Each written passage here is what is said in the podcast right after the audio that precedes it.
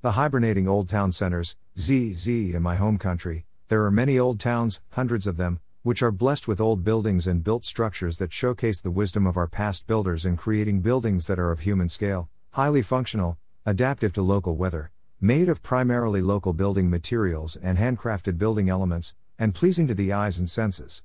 I think that the same may be said of all the traditional local houses, buildings built all over the globe. However, due to the mass migration of residents from these small old towns to the city for better livelihood opportunities, most of these old towns are facing depopulation, and as a consequence, the town centers are becoming lifeless. Most of the old buildings and built structures are located in the town centers, and they too are suffering from deterioration and underutilization. One example is the traditional shophouses, built initially by the British and then by the Straits Chinese.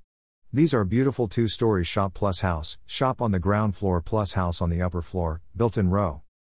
In the hibernating old town centers, the shop houses are left to deteriorate, as it makes no economic sense for one to either stay in these shop houses, or to carry out business in the shops.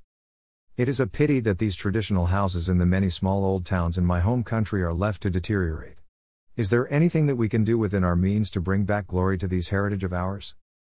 View of a row of deteriorating traditional shophouses in Temoh, Perak, Malaysia. View of a row of deteriorating traditional shophouses in Temoh, Perak, Malaysia. View of a row of deteriorating traditional shophouses in Gopeng, Perak, Malaysia. The corner shophouse lots, two lots, are occupied as a restaurant, bringing some life back to the otherwise lifeless shophouse row. View of an old street flanked on both sides by traditional shophouses in Chenderiang, Perak, Malaysia. View of an old street flanked on both sides by traditional shophouses in Gopeng, Perak, Malaysia.